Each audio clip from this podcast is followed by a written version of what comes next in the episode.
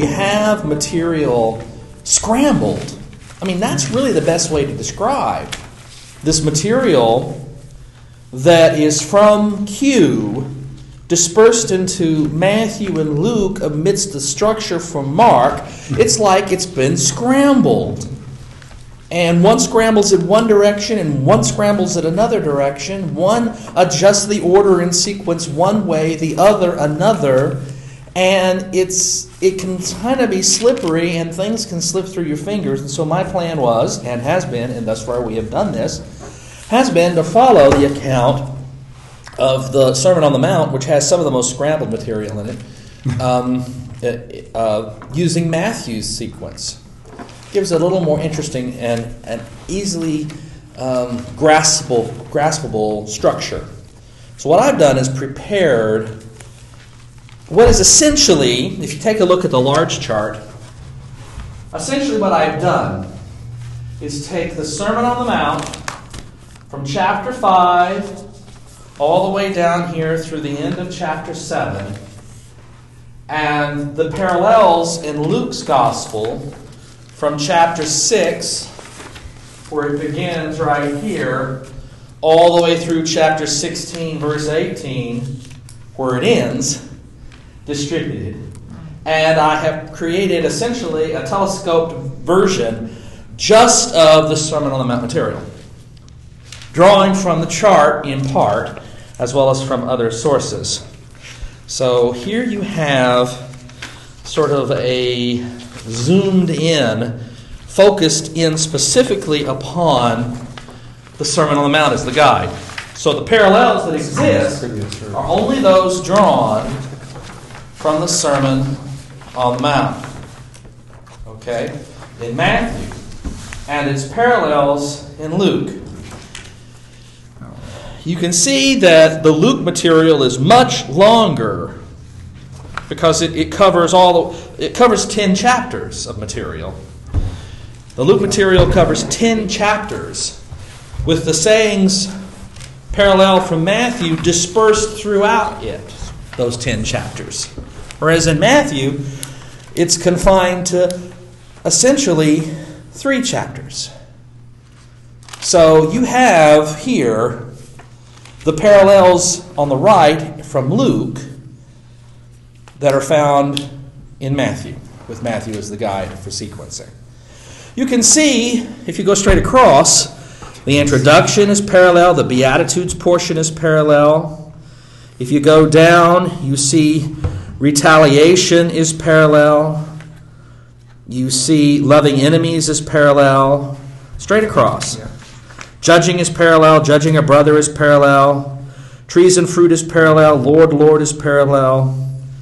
The two builders is parallel. Isn't that fascinating? Certain stories dispersed chronologically, uh, in sequence, uh, canonically, not chronologically, uh, canonically in sequence in Matthew are paralleled in Luke with only one insertion into the body of it in that distribution. That's the golden rule, which comes later in the sequence from Matthew. Then you see from Matthew, things are distributed further out in sections, in groupings. Some of them are closely linked groupings, some are not. Salt in 513 of Matthew is distributed all the way down to 1434 35. The same teaching in Matthew's gospel we saw distributed, we've already seen this, distributed way down to 1434 35 in Luke. Lamp, 5 14 through 16 in Matthew, we, do, we saw distributed all the way down to 1133 in Luke. The law at 517 through 20 in Matthew is distributed almost to the very end, 16 17 in Luke. So you can see there's been a distribution of material. Material that is found in this particular sequence in Matthew, some of it has been distributed further down in Luke's gospel. That's a very fascinating observation. Lots of different arguments have been offered for why this happened this way. One of those arguments comes from those scholars who don't believe in the existence of Q, who argue that Q did not exist. It's a hypothetical document anyway, therefore, will dispense with the theory that it existed and instead say that Luke had access to Matthew and to Mark, and that he used Matthew for the source material for the stuff that's not in Mark. And he didn't like the sequencing in Matthew, therefore, he redistributed the same material elsewhere in his gospel.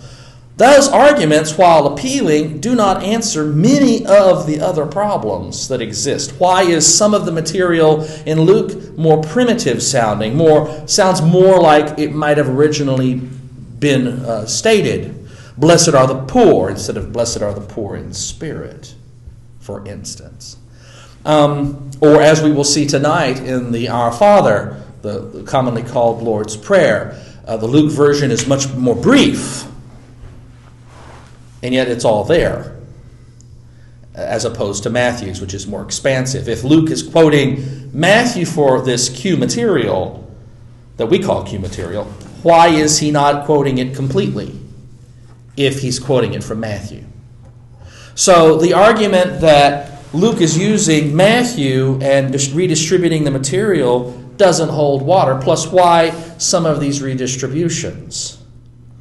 Whereas if both are pulling from a common source, Q, then how they pulled it will vary from one to the other depending upon the distribution within the original body of material. They frequently, and this is true especially outside of this sequence of material, the Sermon on the Mount material, they tend to pull it in generally a very similar order. As you can see, even here, going parallel across in from Matthew to Luke, straight across, you see a significant amount of the material is straight across parallel. Straight across in the same sequence. And even when you distribute them further down, sometimes they end up being in a, the same or similar sequence. Let's make some room here. And yes, we did start a little early. It's not just you. So, uh, you have the same sequence, and sometimes you have the same sequence even when distributed elsewhere, and that's true in other portions of, of the Gospels, not just the Sermon on the Mount material.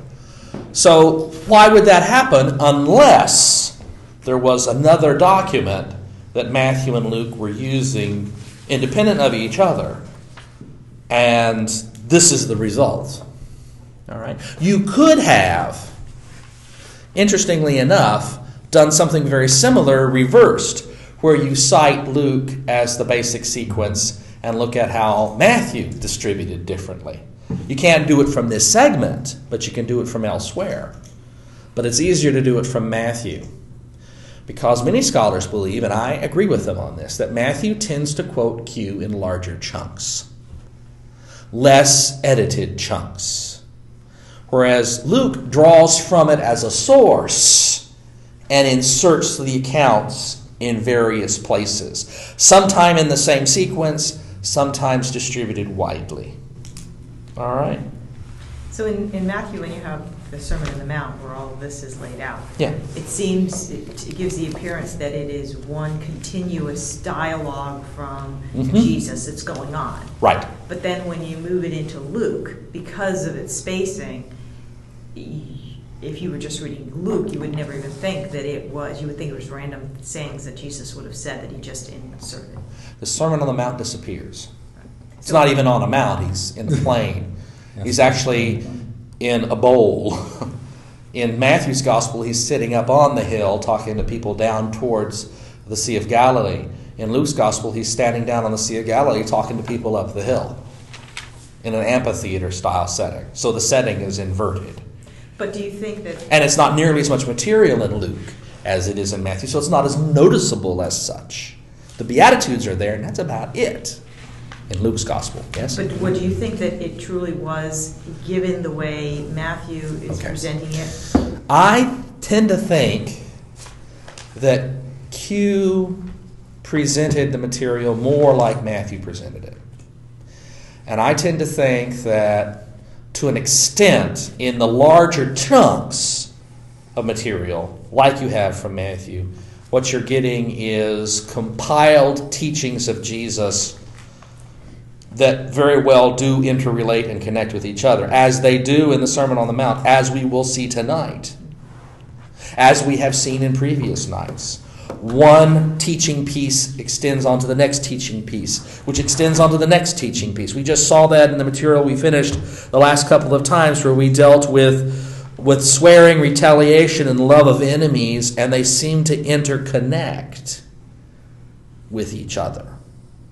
We'll see that with giving and prayer and the Our Father. They seem to interconnect with each other. And that interconnection could either be artificial on Matthew's part, artificial on Q's part, or could actually be how Jesus articulated it and got written down in Q and then copied by Matthew, and which and that then brings up one problem.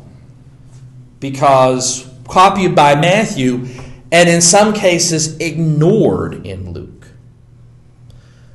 One of the problems in synoptic studies is what to do with the material that is unique to Luke and Matthew that is interspersed within and amongst the Q material. And I'll show you what I mean. Here's Matthew, graphically distributed. Here's Luke, graphically distributed. The material in Luke that is yellow is unique to Luke. And at the beginning, that's easy. That's the narrative stuff, the birth narrative stuff, the pre birth narrative material. In Matthew, it's the same way. The white material is the narrative material, the genealogy of Jesus, the birth of Jesus, the Magi, the flight to Egypt. That material that is unique to Matthew with regards to the Nativity. They then both have suddenly stuff straight out of Mark with John the Baptist. But then you get down a little distance and you see lots of blue here and here and lots of white in Luke and yellow, and white in Matthew and yellow in Luke.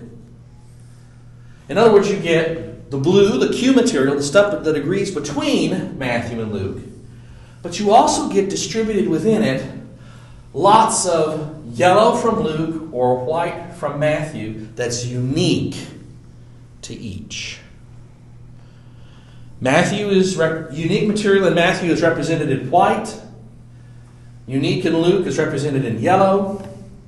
And while you have a large section of blue, you notice there's lots of chunks of white. We've already covered many of these murder, adultery, oaths, almsgiving, prayer, fasting, pearls before swine. All that material is unique. In the middle of the Sermon on the Mount, is unique to Matthew. Keep going.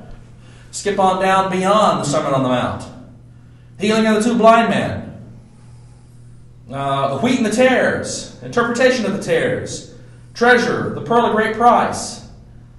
All of that is unique to Matthew, found nowhere else. The parable of the unmerciful servant.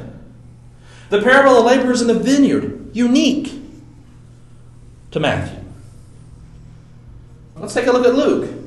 Amidst the material straight out of the Sermon on the Mount, you've got part of the love of enemies section that seems to be unique to Luke. You've got the raising of the widow's son, the anointing in the house of a Pharisee, skipping on down, inhospitable Samaritans.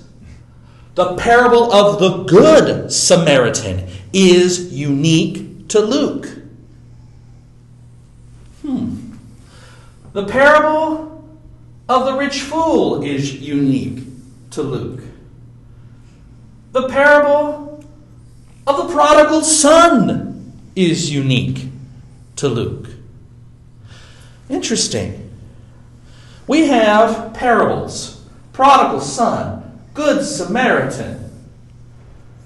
Uh, we have parables in the unmerciful servant and the laborers in the vineyard. Those are four parables, two unique to one, two unique to the other both of them strong characteristics of the other material that comes straight out of Q. They sound like Q, They seem to function a lot like the other Q material does. They teach the same kind of messages as the Q material does, but they're unique to Matthew and Luke. Some scholars will say, well, since they're unique to Matthew and Luke, we can't assign it to Q. Hmm. Other scholars will say, well, because they sound like Q, we assign it to Q. But then they have the problem of why doesn't the other author quote it? And you notice it goes both ways. Luke quotes the prodigal son story. Why isn't that in Matthew? Luke quotes the, the uh, Good Samaritan parable. Why isn't that in Matthew? Likewise, why doesn't Luke contain the parable of the unmerciful servant or the parable of the laborers in the vineyard? Why, why, why is this material distributed, sometimes spaced out, and sometimes not at all? And you can't get a single answer from any scholar, by the way. I, got, I just reviewed 17 books in my office on this very subject. On Q, or the studies of the synoptic the Gospels, the synoptic problem. I found 17 different opinions. Actually, more than that because they cited other opinions beyond what they had. But 17 authors with 17 different opinions on this very subject, various nuances.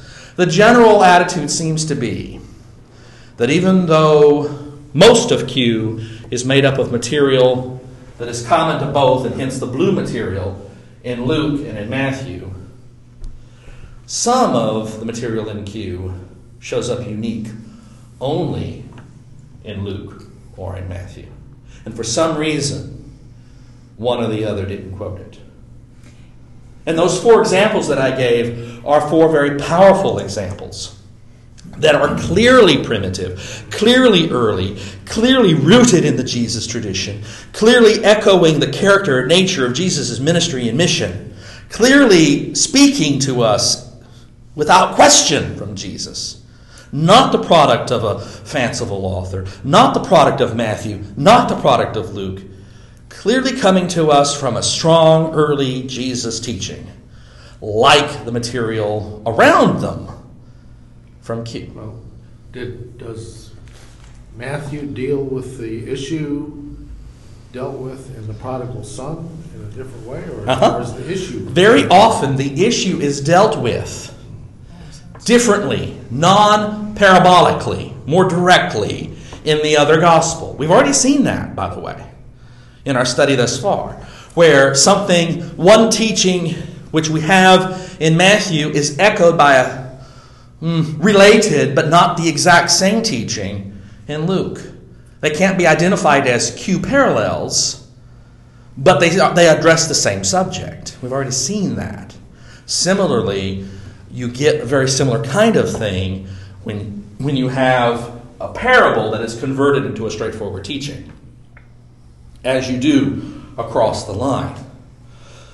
Which may be one of the ways you settle the, the argument. You may not recognize, we may not recognize the parallel in Luke for a teaching from Matthew that shows up as white in Matthew and yellow in Luke and yet they deal with the same topic.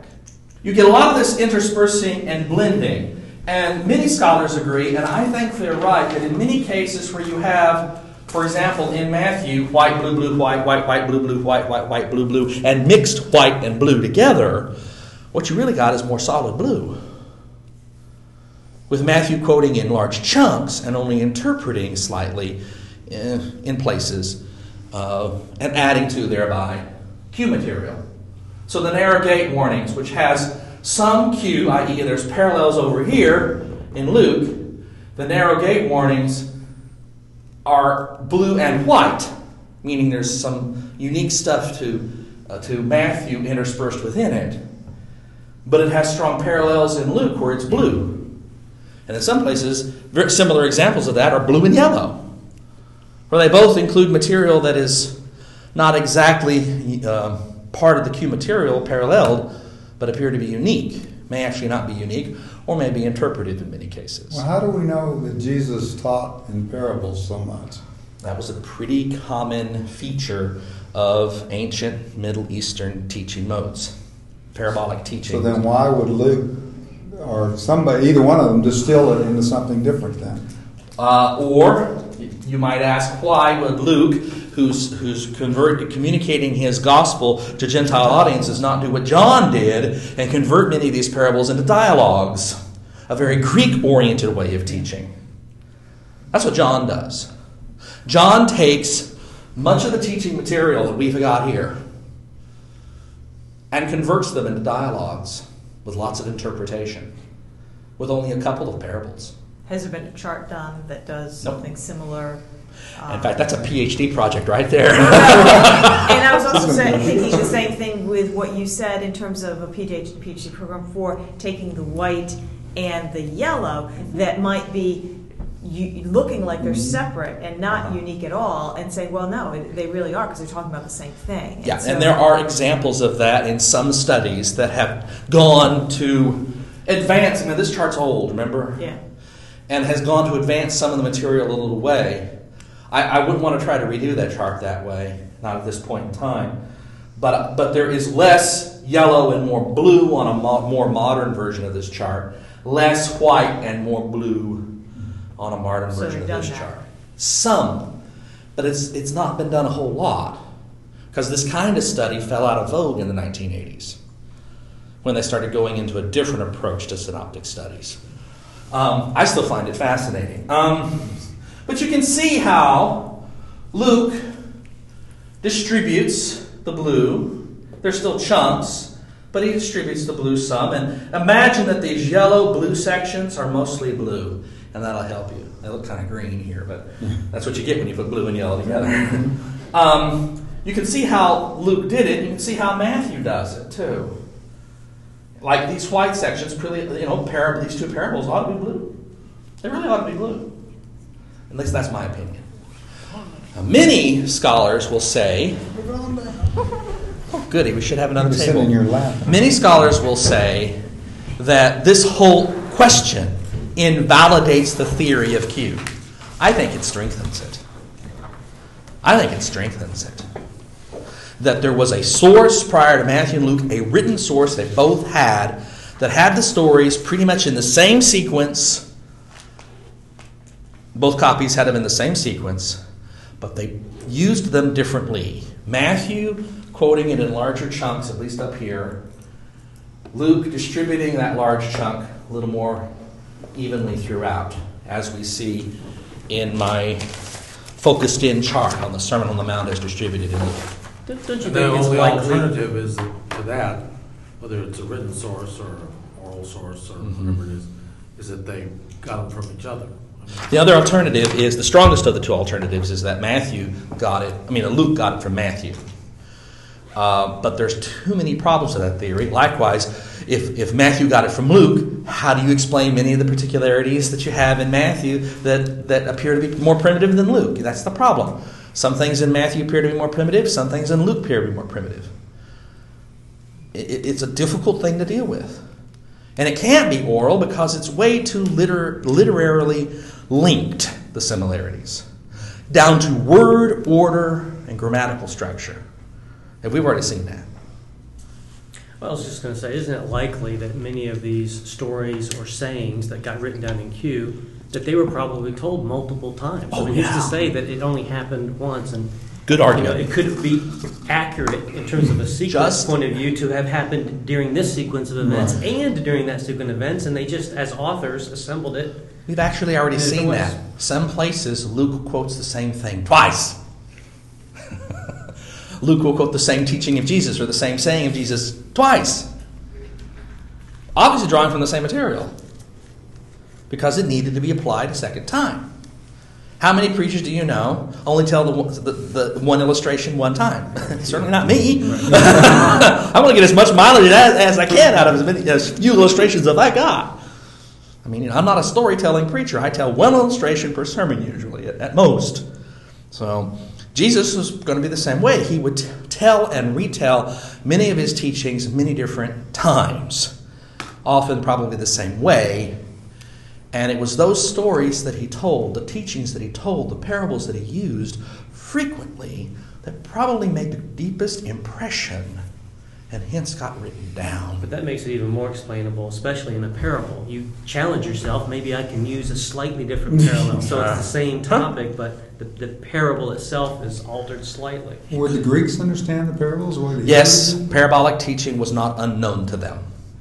Not unknown. But for the Gentiles coming into the church, they would, the Greeks would, they'd be up for that? They'd be up for it. it. It would it would be a type of literature that while they were, it wasn't top front and center as their favorite kind of teaching method. It was still there. They, they still utilized. So it. they would knew get, it. if you, It was considered more folksy. the prodigal son, they would know, They would- they would know to say, okay, don't put God up here and Jesus here and just switch those people They understand right? that they are symbols.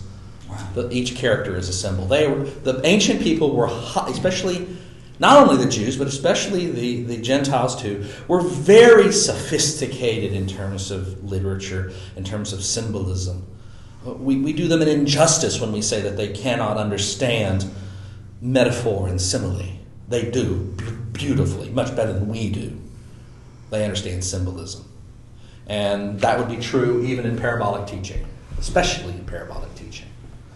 But also in the dialogue teaching in John, which is much more straightforward, but still has lots of symbolism in, it. But that's what that's how John handled it. He converted it for a Gentile audience. Many of the same teachings converted to dialogues. So what we've been doing, this is to give us our context for what we're going to do next. What we've been doing is following this chart essentially in Matthew's sequence in the Sermon on the Mount. We're going to pick that up tonight, midstream, where we, where we left off, and take a look at a couple of teachings that are found only in Matthew. And then at something that is in both. So, let's begin. Turn to Matthew 6 1 through 4. You need to turn in your Bibles for that. And if you notice, looking on the chart, looking out to the right, you notice there's nothing straight, straight across. And there's no line coming out from it to take you to another area in Luke. This is unique. This is going to be unique to Matthew. And this is something that's unique to Matthew. I mean, yeah, unique to Matthew that does not have a parallel, even tangentially, in Luke. Beware of practicing your piety before others in order to be seen by them, for then you have no reward from your Father in heaven. And now he's going to give us examples of that. That's the basic theorem. Beware of practicing your piety before others in order to be seen by them, for the purpose of being recognized for your wonderful piety. For then you have no reward from your Father in heaven, implied being you got it already. They have seen your piety, or your supposed piety. Now we're going to get two examples of where that functions. The first one is in giving. So, whenever you give an alms, or whenever you give alms, do not sound a trumpet before you, as the hypocrites do in the synagogues and in the streets, so that they may be praised by others. Truly I tell you, they have received their reward. But when you give alms, do not let your left hand know what your right hand is doing, so that your alms may be done in secret, and your Father who sees in secret will reward you. Hmm. Don't sound the trumpet. don't, uh, uh, don't sound the trumpet before you as the hypocrites do in the synagogues and in the streets when you give money. They, they literally did that back in Yeah. that culture? It, it, it, it was very, um, very common to make sure that people saw what you gave. So they would think good of you. Oh, what a good and generous man he is. He gives tons of money to the poor and the sick and the invalid. What a good and generous man he is. Well, guess what? There's his reward, Jesus says. That's his reward. Those people saying, Oh, what a good and generous man he is. Notice how he then contradicts this. He then says, But when you give alms, do not let your left hand know what your right hand is doing. I mean, that's far from making sure that others notice. You don't know. You don't. You're, this hand doesn't know what this hand does, which is, of course, not to be taken literally. you know, you don't do this to give alms with a hand tied behind your back. It, it, it's definitely something of a um, hyperbolic metaphor for making sure that what you do is I done think, in I think the trumpet probably is too, don't you? Yes, but not. It's the trumpet part is, but not declaring what you're doing. All right, declaring what you're doing. I love the use of hyperbole. And by the way, that's a very strong Jewish structure, Jew- Jewish uh, device that Jesus absolutely used to make a point. It's used throughout the Old Testament too. When you give alms, do not let your left hand know what your right hand is doing, so that your alms may be done in secret, and your Father who sees in secret will reward you. So the reward comes not from people seeing what you're doing, but from God, God's self. King James says, "Reward thee openly." Reward thee. Okay, now read, read it. Read, read that. How does that go? But when thou doest alms, let not thy left hand know what the right hand doeth, that thine alms may be in secret, and thy Father which seeth in secret himself shall reward thee openly. Openly. It's a Okay. little different. It's interesting because it kind of points out an interesting Yeah. Change. I mean, here he's saying, don't do it openly, but yet when I reward you, I'm going to reward you openly. Is it in there in the, in the like That's original? what King Jimmy. It sounds like an add-on. You think? I'm looking to see Sounds like if it's an addition. It is an addition. Uh-huh. It's That King Jimmy. um, found in uh, several late manuscripts of the 8th, 9th, and 10th century, as well as the Latin translation. Uh, reward thou openly that which is done secretly. Hmm. So, so that's almost that's an addition. However, i saying it's an addition is one thing. But think about the reward. Might not the reward be visible and people not know for what it came? Good. Could well be. I think the in, the point of interest is the reward. And, and, and there's no parallelism here. The Father who sees in secret will reward you in secret, which is what some people might want to think. no. It- the Father who sees in secret will reward. Hmm. They also, I think you're onto something because um, they mention here that in the Greek, um, the verb to reward when referring to the hypocrites is different than the word, the reward to the disciples. Yeah? From where- verse 1 and 4. Uh-huh. Comparing verses one. Accolade as opposed to reward. Ah. That's how I would translate that. Well, how, how about the, the uh, subject uh, sentence for the, you have no reward from your Father. Is it your Father in heaven, or is it your reward in heaven from your Father? Is it- What is the? Because the. Oh, up at the very beginning, yeah. Getting your reward in heaven would suggest that it's a bit more, a bit less transparent. a bit. No, the well, as it's written here, for then you have you you have no reward from your Father in heaven, Oh, he's in heaven. from from the heavenly Father, from God. Um, let me let me double check and make sure that's how it reads in Greek. Ugekete para tu patrai umon to in tois arenos. Yeah, from your Father who is in heaven. It's saying no no earthly reward from your Father in heaven who is in heaven. So yeah, that's what that means. It's not a heavenly reward, is that what Yeah, well, it would be no reward. Period. But the but the in heaven portion is on the Father, on the Father who is in heaven is how I would translate it. Mm. To patrai humon to in tois aranois uh, from your Father who is in heaven. So Um, that's how I would read that. So the reward is not delineated, but the assumption would have to be a concrete reward or an actual reward of some kind, but not limited to heaven.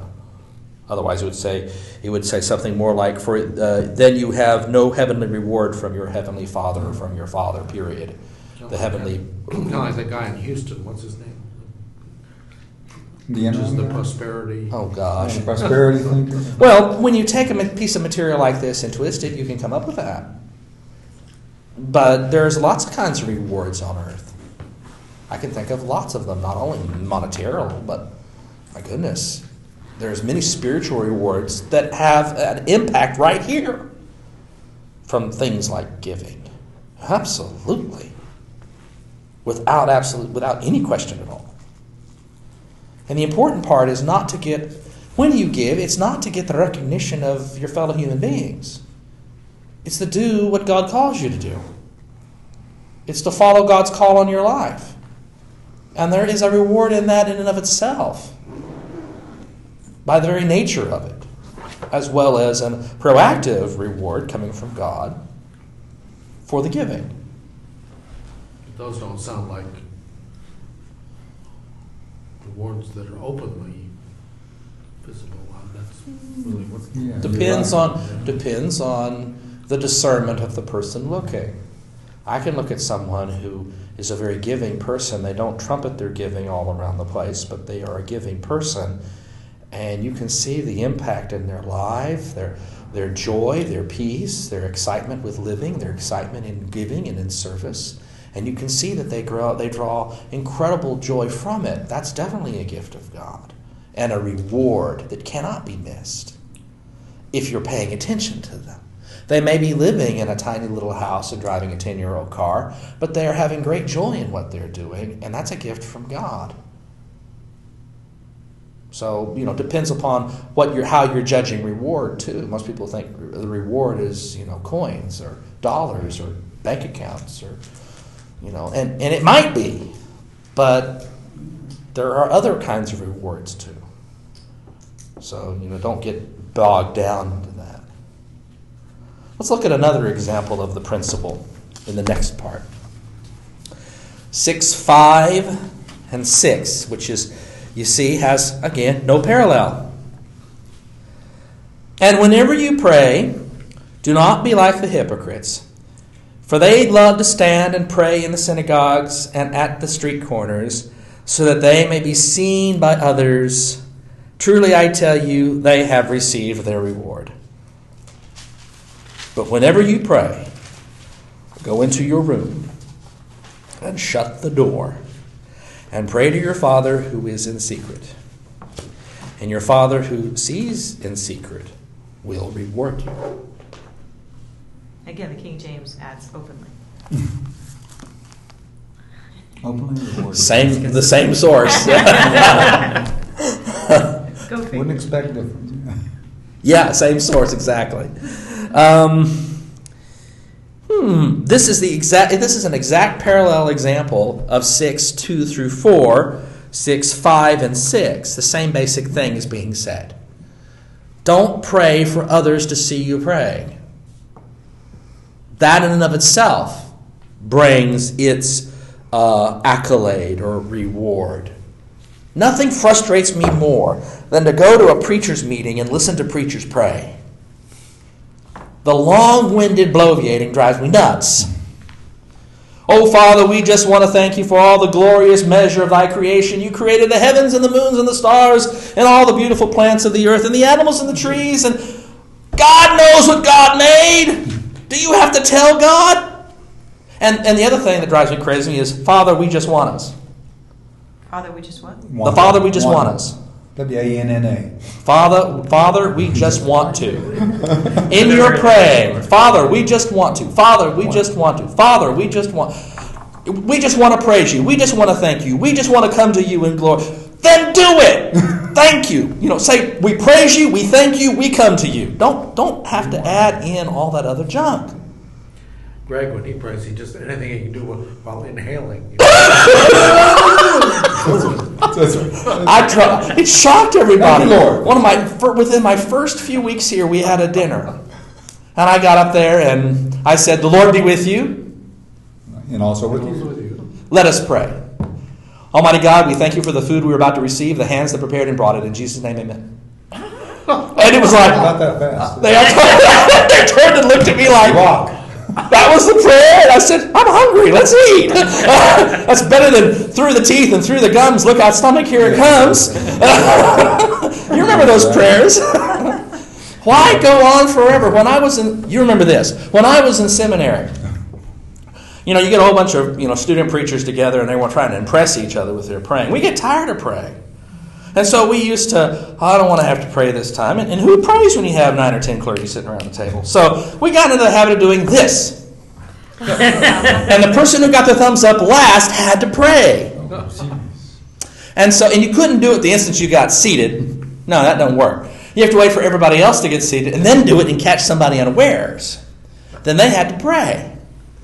And in you know, invariably, it'd be the one person who had long-winded, slow-moving prayers. And this guy started praying, David Howarth, he started praying and it went on and on and on. And I'm sitting there and I'm realizing, you know, we got to get back at the annual conference really soon. So I picked up a fork and started eating in the middle of his prayer. But, but anyway, I taught this practice to Seagoville. And so when we'd go out to eat in a group of us, you know, it's we're all doing this, and tried to beat each other so we wouldn't have to pray. I mean, you know, it was it because I, I find this business of praying in public for the recognition of others to be noxious. There's a reason to pray. Pray. You know, don't waste God's time or yours or mine. Pray and, say what needs to be said and be done. And that's essentially the example I gave is, you know. You know, I've had a few people here say to me, you don't pray very long pastoral prayers, do you? I said, no, I don't. I don't. They're done in about two minutes, if that, Uh, because it doesn't need it. God's already heard the needs. God knows our ignorance. I mean, yeah, God knows our ignorance and knows our needs before we ask. So why do we need to belabor it? And that's what's being talked about here. They love to stand and pray in the synagogues. I know so many clergy who love to stand and pray in church to be heard. And it's tempting. Getting asked to pray at an annual conference by the bishop is an honor.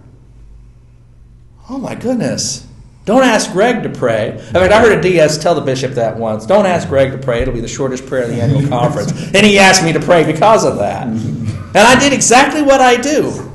I got up before the microphone. I said, The Lord be with you. The whole floor of the annual conference said, And also with you. I said, Let us pray. Almighty God, as we go to our lunches, bless the food of the nourishment of our bodies and our bodies to your service and the hands that prepared it. In Jesus' name, amen. And the whole room erupted in applause. and that was a long prayer from me. and, and it said what needed to be said. And that's, that's what's being said here. Truly, I tell you, they have received their reward. They've gotten their accolade if they've prayed these big, heavy words for people to hear. Now, notice what it says next. Whenever you pray, go into your room and shut the door and pray to your Father who is in secret. And your Father who sees in secret will reward you. Now, take into account that just as in the other one, there's a little bit of hyperbole going on, a little bit of an exaggeration, just as there was in the beginning, there is here too. And the principle, however, is exceedingly sound.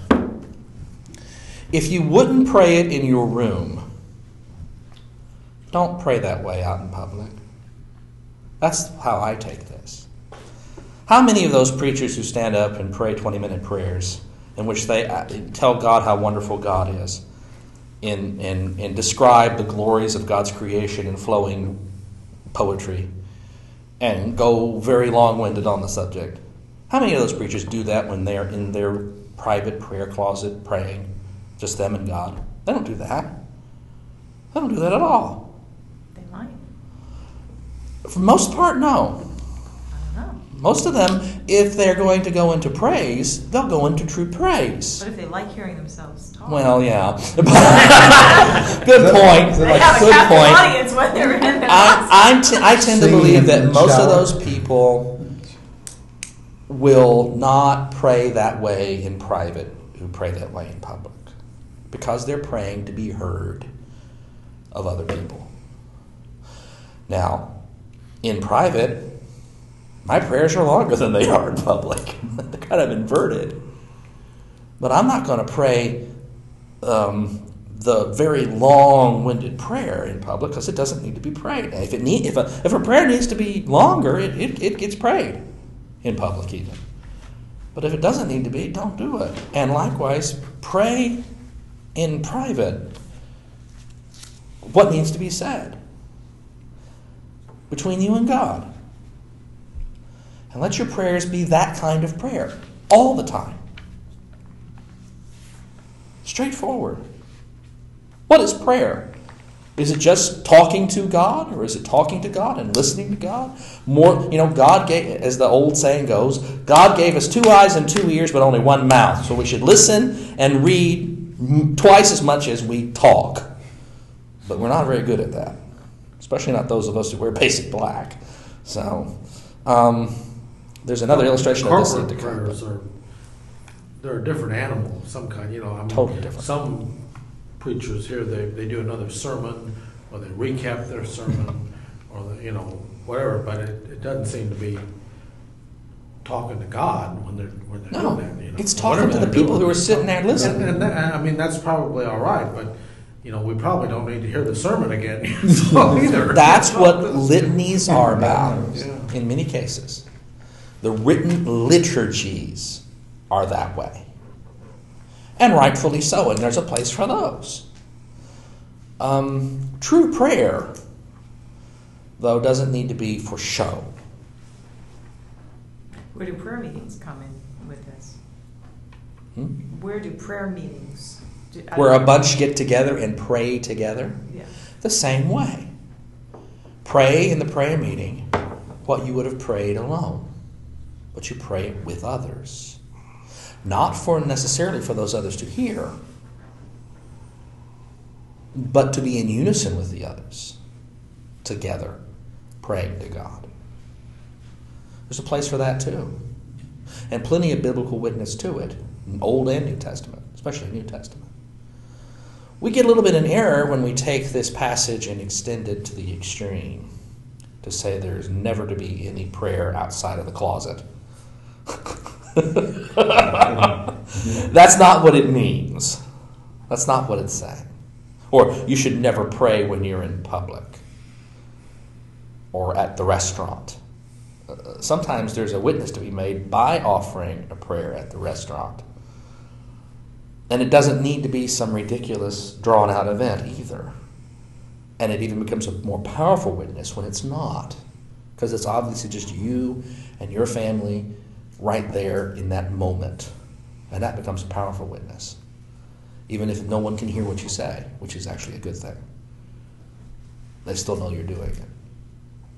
And the importance of being in a prayer group or a prayer meeting and praying together Yes, the other people are hearing your prayer, hearing the need. And that's kind of what we do, for example, here at this church in our prayer time. Everybody offers up their prayer needs. Sometimes it's short, sometimes it's longer than the sermon. and it, it kind of and if the needs are great, they need to be voiced so the congregation can hear. I don't then need to revoice them.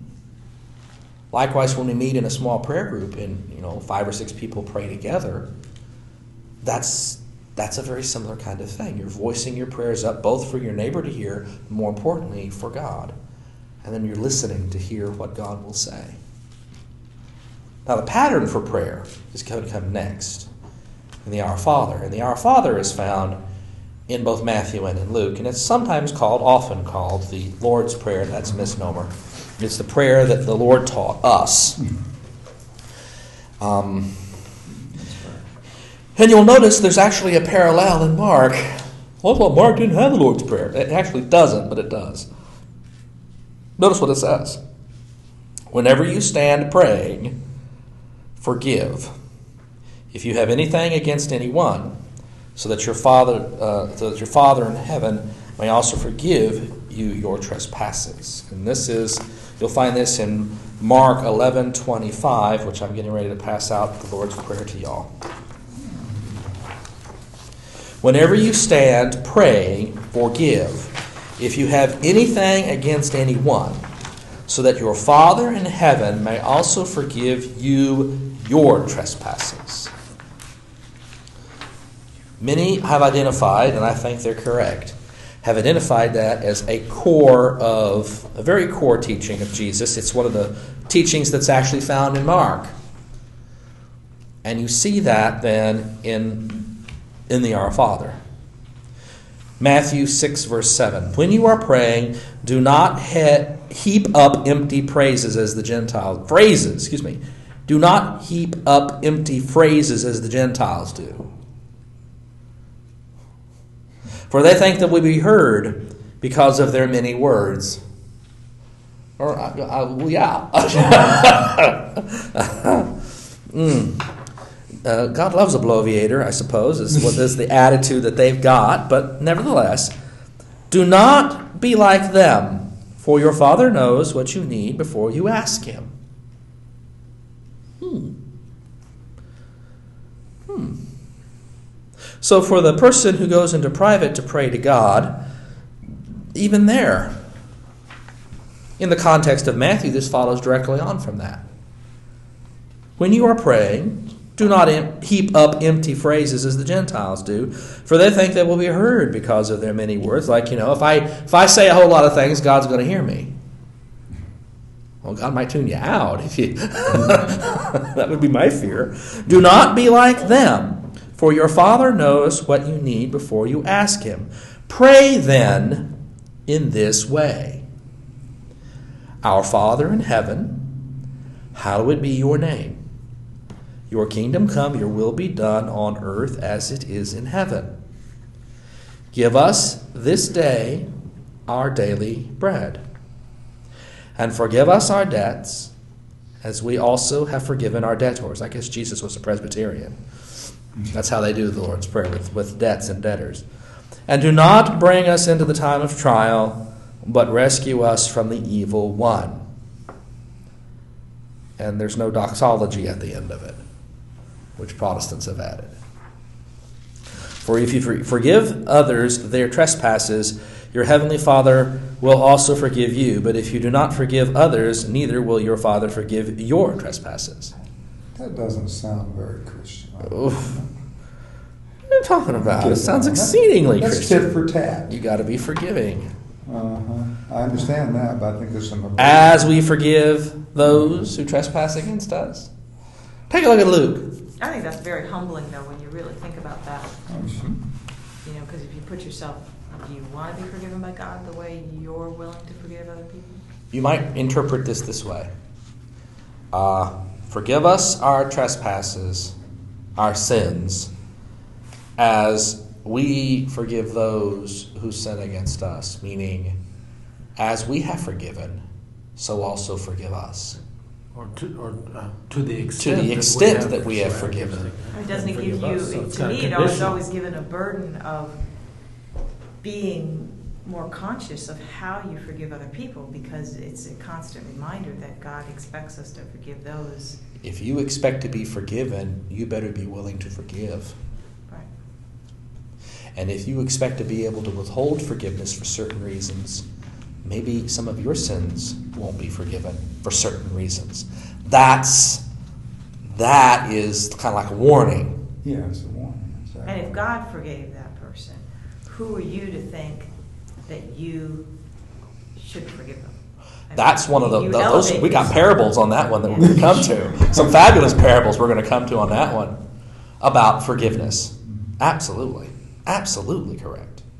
Look at Luke. He was praying in a certain place. This is Luke 11 1. He was playing, he was playing, he was praying in a certain place. And notice the context is different. He's actually praying here. He's not teaching. He hasn't been teaching about prayer. He hasn't been teaching about giving. He hasn't been teaching about doing these things, that setting this principle about practicing your piety before others in order that they may be seen by them. For you will have no reward. Uh, for you have no reward from your Father in heaven if you practice your piety in front of others. He's not doing. He's not teaching. He's praying. He was he was practicing his piety. He was praying in a certain place. Now, the next thing you know, you notice is he wasn't alone. And after he had finished, one of his disciples said to him, they, they, they knew he was praying, Lord, teach us to pray, as John, the baptizer, taught his disciples. And he said to them, When you pray, say, Father, hallowed be your name, your kingdom come. Give us each day our daily bread. Forgive us our sins as we forgive everyone indebted to us. And do not bring us to the time of trial. Wow. That's briefer. That's a Greg Neal prayer. Real. Not nearly as fleshed out. This is an example of where Luke seems to contain a quote unquote more primitive version of the Jesus teaching that, that would be found in Q. This is Q material, definitely. What does it mean, and do not bring us to the time of trial? Um, Because I don't see that in. Yeah, it's, It's over there. too. verse 13 And do not bring us to the time of Oh, trial, it's just, I guess it's different. but rescue us from the evil one. This is the equivalent of lead us not into temptation. Lead us not into temptation. Okay. Lead us not into temptation. As, as prayed by most, most uh, Protestants these days, um, and lead us not into temptation, but deliver us from evil. What's the Greek for temptation? Uh, it's not temptation here, it's trial. Uh-huh. Verse 13. Yeah, don't take us a trial, we'll be convicted. Can't do that. Perirasmon. Trial. Uh, um, trial or judgment, but it's, it's more official in a sense. Um, Kai me es in umos es. Yeah, uh, quite literally, trial. I always interpret it as in the context of because the next phrase is deliver us from evil. I've always uh, made it maybe incorrectly so parallel to Jesus' temptation. That's governed- that's- so it's, it's- we're talking about you know those kinds of trials, those kinds of really on target there because the modern translation of temptation which uh, actually i think is isn't it king james Mhm. that concept is getting close trial the, the, the trial of, of, of being faced with uh, that which for which you may be judged being tempted is, is the idea being placed on trial to see if you will fail the temptation is the basic concept here. And this, this, the interpretation here says, don't, do not lead us through trials so deep that they would tempt us to be unfaithful to you. Is that interpretation of the NIV? That's the NIV's interpretation. Read the NIV, Uh, I knew you were going to do that. verse 13. Forgive us our debts, as we also have forgiven our debtors, and lead us not into temptation. Temptation. Deliver us from the evil one. Temptation. And then read your, read your interpretation again. That is, do not lead us through trials so deep that they would tempt us to be unfaithful to you. Well, any trial could tempt us to be unfaithful to God, but it is the kind of trial that, that has been identified in the temptations of Jesus. It's that kind of, but it's almost judicious in a sense, in that it's almost a formalized event to try to get you. Almost like with Job. Try to get you to denounce God. But it has an official kind of character to it. It reminds me of the, uh, we're never given more than You can handle We can handle.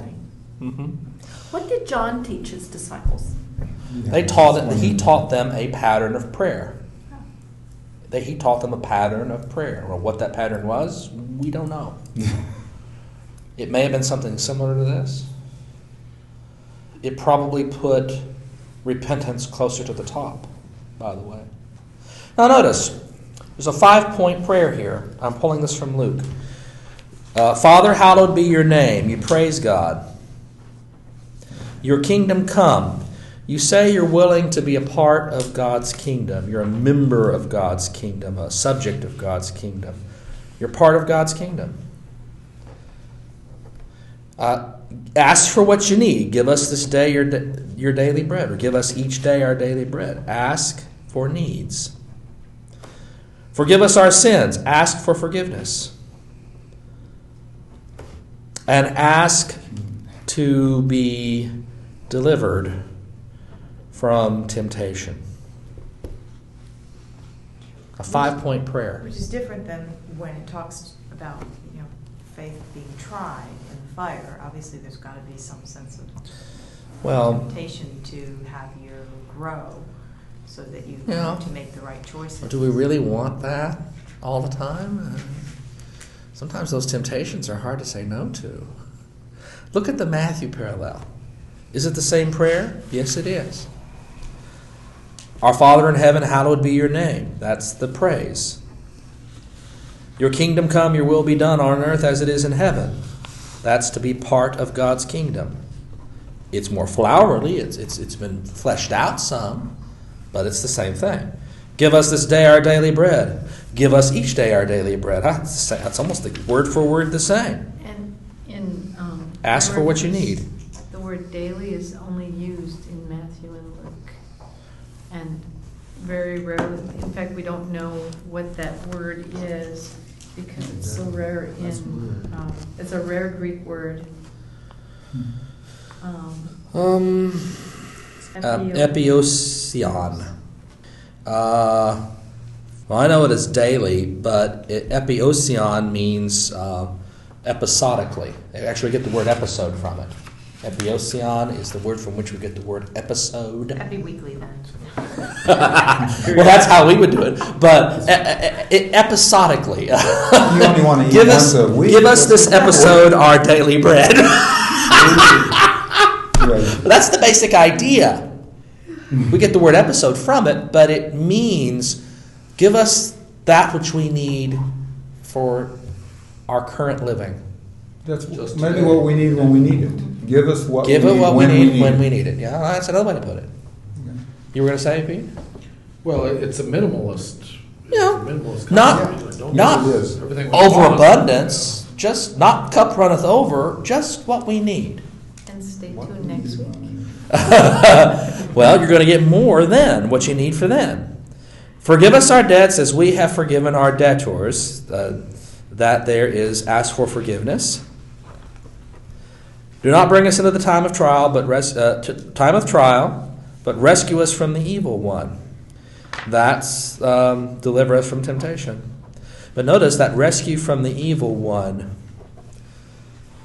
Identification of and, and you could pull this straight out of Job, who engages in the tri- tri- trials and temptations. Well, it's the one who walks around on the earth and sees the servant Job. I mean, that's that's the. This is a very Jewish Hebraic understanding of where temptations come from. Uh, Yah, there are tests ultimately from God, executed by the evil one to see if you'll slip and fall. And the desire is not to be thrown into that. Or or to be led through it, which is the other way of looking at it. Jesus didn't run away from the temptations in the wilderness. He went through them. He went through them. The desire is not to have to face them. But notice what it says at the very end in Matthew's version rescue us from the evil one, deliver us from evil. Would assume, uh, indicate, uh, communicate the concept of you're going to go through it, don't let us fall to the trial of the evil one. It sounds like we're trying to cheat a little bit, though, don't you think? Well, we don't want to have to go through it. No, and if you're you don't. honest, you're going to say that. Of course you don't want. I mean, I want to have my faith toughened, but I don't want it to hurt. I don't want it to You be hard.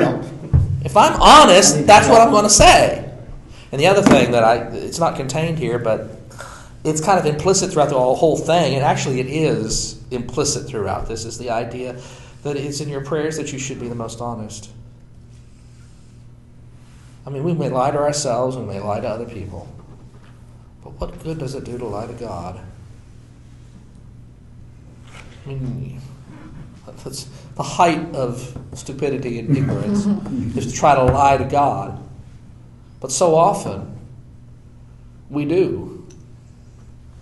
Um, I don't need to forgive Rich for what he did to me. Heck, I'm not going to forgive him. I don't want to forgive him. I'm going to hold over him. I hope you do, so God will get you for that. Oh, wow. Thank you, Rich. But the point right there. Um, we need to be honest with our both our need for forgiveness and our need to forgive. We need to be honest with our needs. We need to be honest. Are we true? Are, we willing to believe and to make our lives conform to the statement, Your kingdom come, your will be done on earth as it is in heaven? Do we really want to have God's will be done on earth as it is in heaven? Do we really want that? Be honest on yourself on this. Hallowed be your name. Glorious and heavenly is your name. That's the praise part right there. So you got a pattern of prayer here, and it's the same in both places. It's not so much that we're supposed to recitate the prayer, but to learn how to let the pattern guide all of our praying. You praise God, you assert that you're on God's side, and you want God's will to be done no matter what. You ask for what you need. You ask for forgiveness for what you've done. And you ask to either be delivered from or led through the time of trial and delivered from the evil one. This, this is also a model for corporate prayer. isn't Oh, it? I mean, it's a model for all prayer. Well, but all these words are, these are plural. Give us. They're plural. Give us, forgive us, give us. One of the weirdest experiences living outside of a monastic community has been to pray morning and evening prayer according to the order and structure in the Book of Common Prayer, where everything is done in the plural. I'm sitting alone in my chapel at home, and I'm singing the, the evening prayer, evensong, and it's all in plural. Hmm. And I'm doing not just the Lord be with you, but the also with you. Sitting there by myself. You have to tell the dog to do that. You know. Dorcas will sit there and look at me, but but not howl. She doesn't stop howling a long time ago. She'll often come into the room though when I'm in there because she'll hear me in there, and she'll sit down beside me while I pray. And it's a strange. Someone who watches me think, must think I'm absolutely crazy. And I've done it for 15, 20 years, almost every night. And when I have people visiting with me, they, I invite them to come in and pray with me, and it's nice because I have somebody to pray with. But it, it is a corporate pattern of prayer because, but it's not just a corporate pattern of prayer because of the plurals. It's because all prayer is to be the same way. Hence, don't pray out in public what you wouldn't pray in the room, and don't pray in the room as you would in public. Pray, pray all prayer the same. Corporate and private. And notice what they asked. Teach us to pray. When you pray, say these things. These pray this this this type of prayer. And the commonalities between them are critical. But notice what Matthew gives at the very end in 14 and 15. For if you forgive others their trespasses, this is the summation of the prayer. It's like they were shocked by this, and so he had to he had to nail it home. For if you forgive others their trespasses, your heavenly Father will also forgive you. But if you do not forgive others, neither will your Father forgive your trespasses. Now that's added by Luke, not by Jesus. That's in Matthew. I mean, by Matthew. That's in Matthew. It's not in Luke, although it's implicit. And forgive us our sins as we ourselves forgive everyone indebted to us. Notice how that's written. Notice that's in present tense. And forgive us our sins as we f- ourselves forgive everyone indebted to us. In, in Matthew, and forgive us our debts as we also have forgiven our debtors. Past perfect. Huh. Here in Luke, it's this is what we do. In Matthew, this is what we've done. I'm not sure there's any difference between that. Both of them are very powerful statements. Well, I think Matthew's much more conditional. It's, it's sort of Oh, oh yeah. Yeah. But 14 and 15, you do it, absolutely. you're Yeah. dead again, Whereas this one seems like a like a, a motivational statement. Yeah. Almost. Yeah. As, as we ourselves forgive everyone indebted to us. It Forgive sounds- us as we forgive. It sounds like a Jubilee thing, It's doesn't it? yeah, but it's still it establishes a conditional situation whereby, oof, if we do, it, it, Yeah. it, it- for we ourselves forgive everyone indebted to us. What if that's a lie? Yeah. What if you don't forgive everyone who's indebted to you? Well, you're not going to get. You're not going to get and forgive us our sins answered. At least not that way, or at least not to that extent. Matthew's certainly clearer on the subject, and then nails it down in 14 and 15.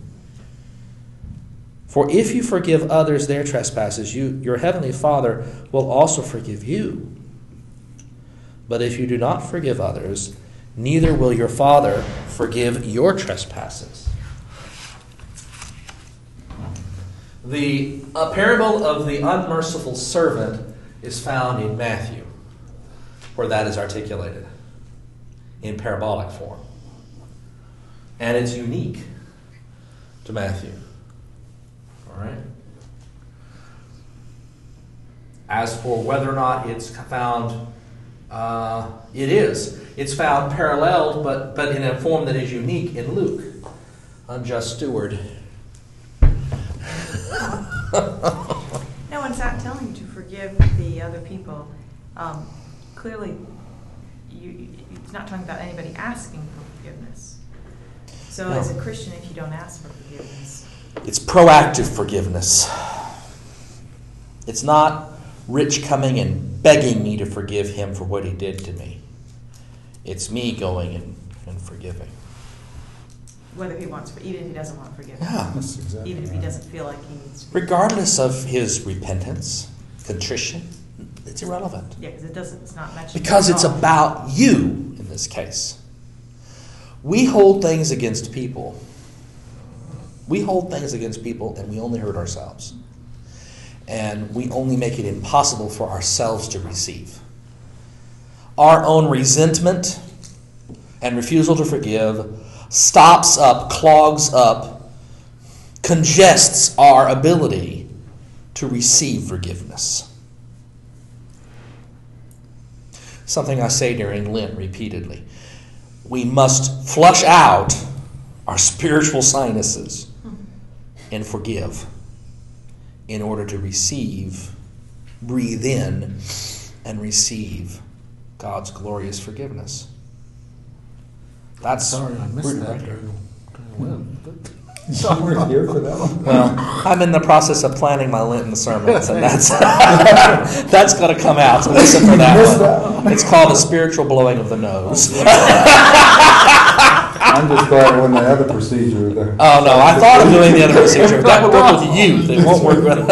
Okay, yeah, but does this thing? Listen, both times he's got do not bring us both of them passages Yes. right after we're forgiven. Yes. You, you know, we forgive us our debts as we also have forgiven our debtors. And do not bring us into the Why does that come right after that in both places? That's almost like it's connected. I don't see why no anyone ever said that's a con- Well, according to conjunction that might be connected. You, if you do not, yeah, is it a kai? It is. It's a kai. yeah, It, it's and. Yeah. Um, if you do not forgive and you have therefore not received forgiveness, you are going to fail the trial. Absolutely. This looks like it's connected. You also might be able to make an argument each one builds upon the next. You praise God and you establish yourself as being part of God's kingdom. You then ask for what you need. Which is forgiveness. Really, it's the it's the grace to forgive Mhm. and be forgiven. And then to go through that trial or hit that trial and not succumb to the evil one. So you can see it as a progression, a powerful progression. If you pull out verse 12 and look at it across the sequence from 12 to from, from Matthew to Luke, forgive us our sins as we ourselves forgive everyone indebted to us. Forgive us our debts as we have forgiven our debtors. How does the language of debt, because you notice it's in both, debt, how, how, does, how do you receive that? Does that make you comfortable? Does that communicate to you well? Or does trespasses or sins work? Are you more a Presbyterian? are you more an Episcopalian? Or are you more a Methodist? We said that debtor thing back in um, 30 years ago in Georgia, Middle Georgia Methodist Church, all the time. Wow. It killed me. Then we finally went to trespasses, and everybody was screwed up saying debtors. Yeah, Then I I went to a Presbyterian what, church. church, what, what, church, what kind of Methodist church are you in? Was I in? Is it? It's, It was a Methodist church? Yeah, United.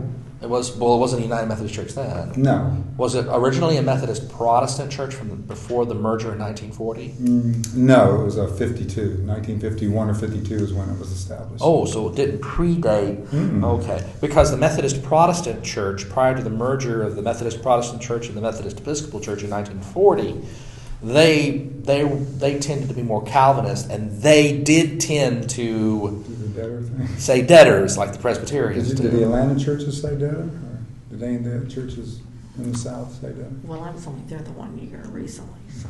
Oh, okay. I grew up But that doesn't. Uh, that's interesting because Methodist Yeah, 'cause that usually, usually it debts is the Presbyterian version. And then we change, yeah. And then we and changed the name trespasses Presbyterian is Church. Methodist and other Change it. How about Protestants. Lutheran. What- Lutherans tend Lutherans tend to say sins, although they will say trespasses depending on what trespasses. If they're Missouri Synod, Yes. they'll say trespasses. I think that's I like right. trespass. I was pres- started Presbyterian, you know, that's right. hmm you And didn't know Episcopalians will say sins along with Roman Catholics, although they will also say trespasses depending upon upon where in the country you're from and your tradition. Hmm. What's it being translated from in the Greek? Uh, Ophthalmata. Say that again? Afflamata. Afflamata. Ta afflamata. And forgive us our debts, what we owe, Yeah. what, what, what, we, what we are owing, what we, what we lack. See, I thought, well, I thought it was always related to Jubilee thing because those people would have understood that.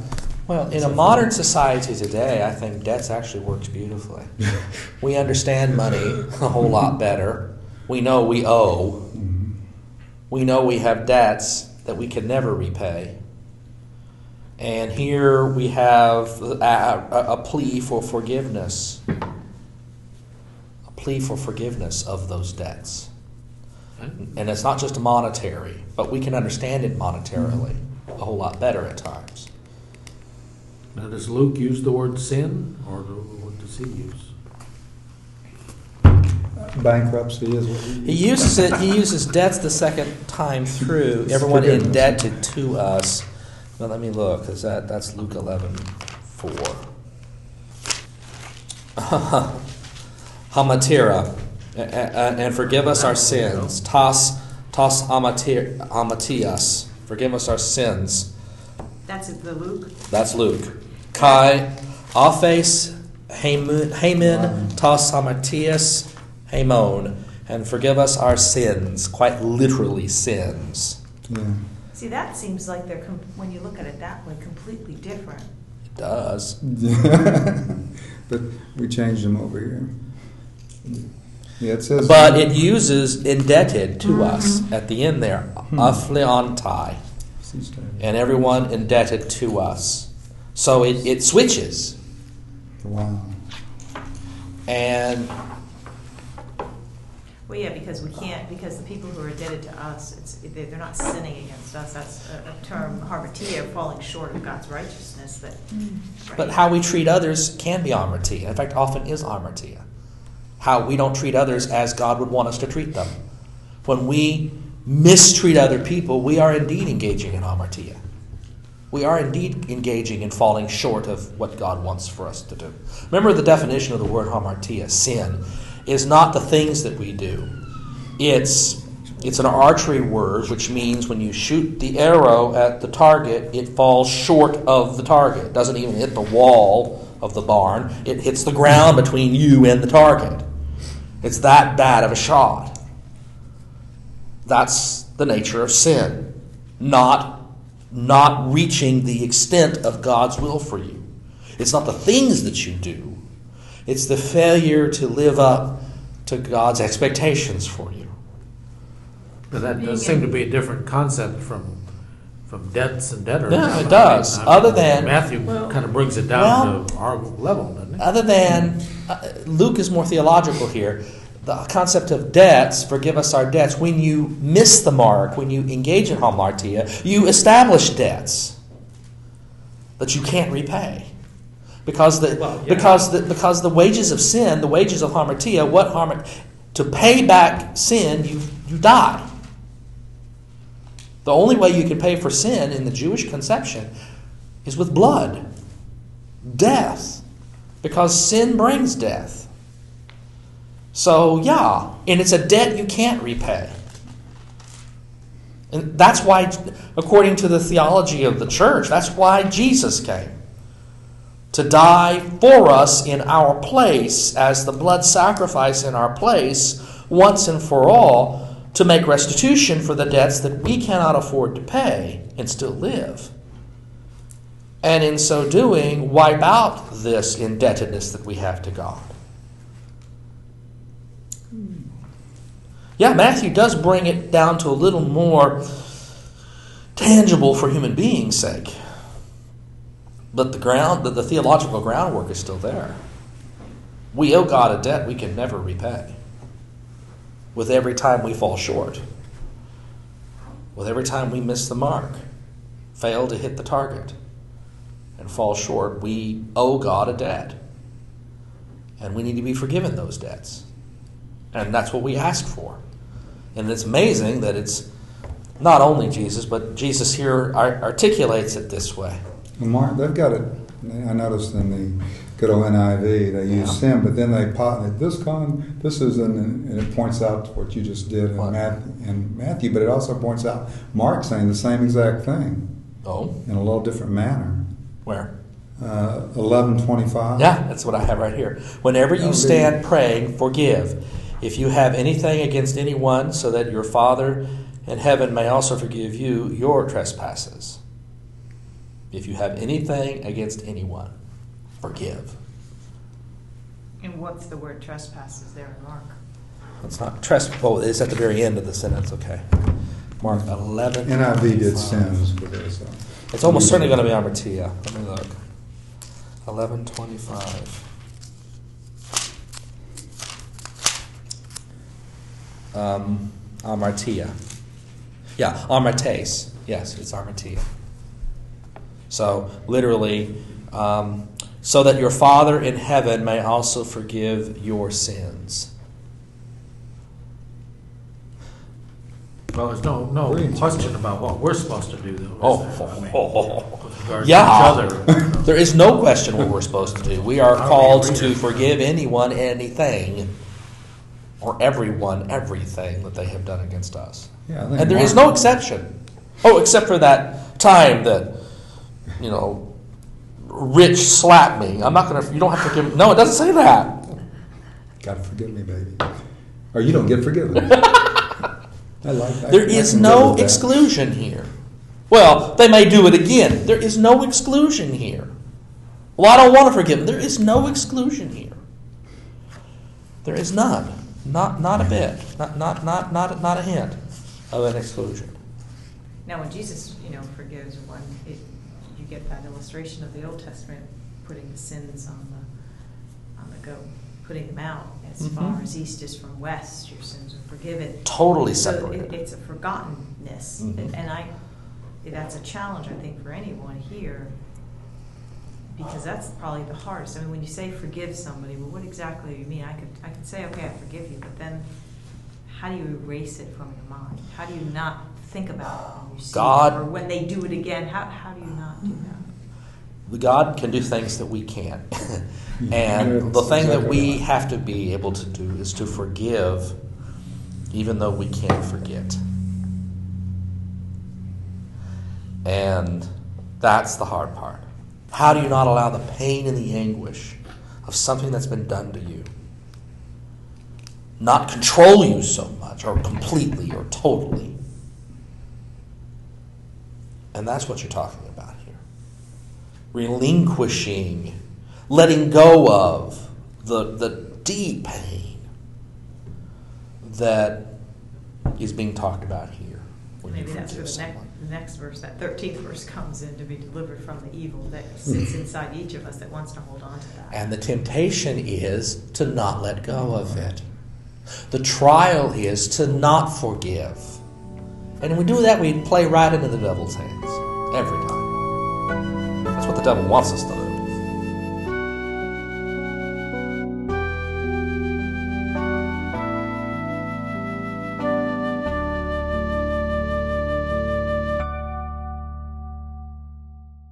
You have been listening to a Bible study by Dr. Gregory Neal, Senior Pastor of St. Stephen United Methodist Church and Rector of Grace Incarnate Ministries. Copyright 2010 by Dr. Gregory S. Neal, all rights reserved. For more information or to listen to other seminars, Bible studies, or sermons by Dr. Gregory Neal, visit us on the web at www.revneal.org.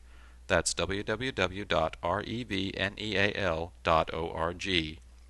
You are also invited to visit us in person at St. Stephen United Methodist Church, 2520 Oates Drive, Mesquite, Texas 75150.